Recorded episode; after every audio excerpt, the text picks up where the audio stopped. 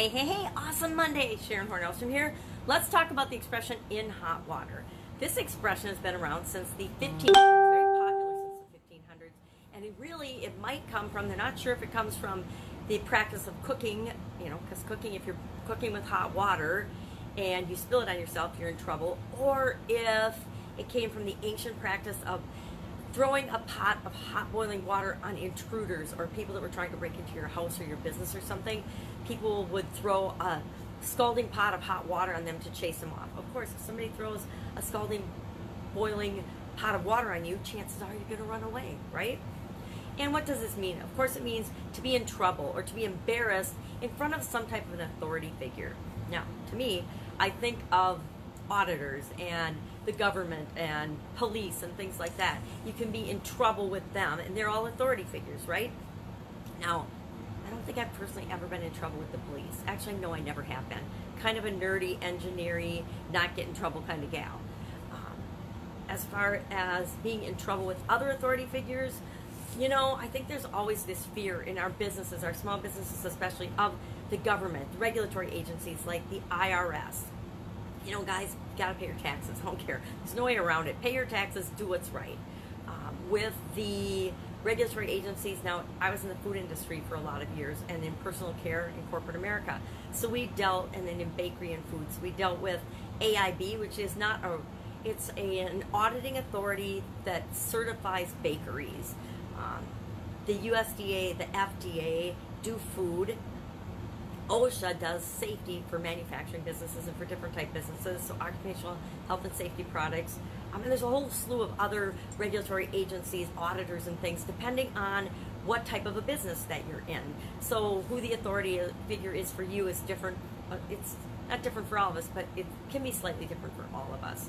But if you're doing the right thing, it's not hard to stay out of hot water. It's not hard to stay out of trouble. Just do what's right do, and I will tell you, the biggest authority, and, and we often overlook it, the number one authority, even bigger than government agencies, even bigger than the police for us as business owners, are actually our customers. Our customers are the greatest authority and the biggest authority. Why?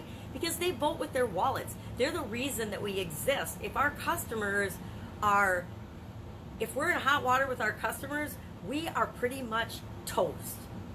We're not in the toaster, we're in boiling water. But if we're in trouble with our customers, if we're embarrassed in front of our customers, that can put us out of business faster than anything. How do you avoid this? It's really easy. Be consistent. Do what you say you're going to do. Don't ever over promise and under deliver. Always under promise and over deliver and keep your customers delighted and satisfied. And guess what? You're not always going to be 100% your customers aren't going to be 100% satisfied. You cannot please all of the people all the time. But the customers that you really want, your dream customers, they're the ones that are gold and you better take good care of them and never be in hot water with respect to them. And if you are, apologize, fix it, make it right. Don't make excuses. Don't say this is our policy, this is the way we've always done it, this is how we do it. Make it right and do right by your customers and you'll always win. Do what you say you're going to do. Let them know what to expect, and just always do the right thing with respect to anything. Do the right thing with. I never ever in my food business in 35 plus years of running my own food business never had a violation. Never had an audit finding or something of something bad that would endanger people. My philosophy was always if I wouldn't consume it or feed it to my children, now my grandchildren, I wouldn't want it to happen in my business. I wouldn't do it in my business. And as long as I use that as my guiding principle, I, we we never got anything wrong. We never had we ever we never had any quality complaints in that business. Nothing. No no customer service complaints. Nothing because we always did the right thing. We always treated people like we wanted to be treated and like we expected to be treated. And when you do that, you're never going to get in hot water. You're never going to be in trouble. I say hot water is for bubble baths. So any other type of hot water, let's stay out of it together. Let's stay out of it individually, and let's just make the world a better place. Go out, have an amazing day, an awesome Monday, and I will of course be tomorrow with another interesting idiom.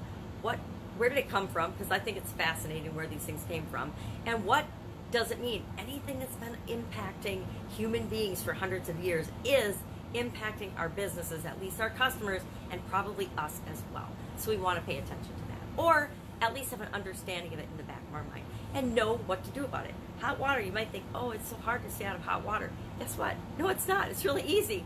Follow the guidelines, follow the rules, do what's right, and do do even more than what's right. Don't just skirt the edge of the guidelines. Don't just skirt the edge of the rules or laws. Do what's right, and you'll never have to worry about it. Take care. Bye. See you tomorrow.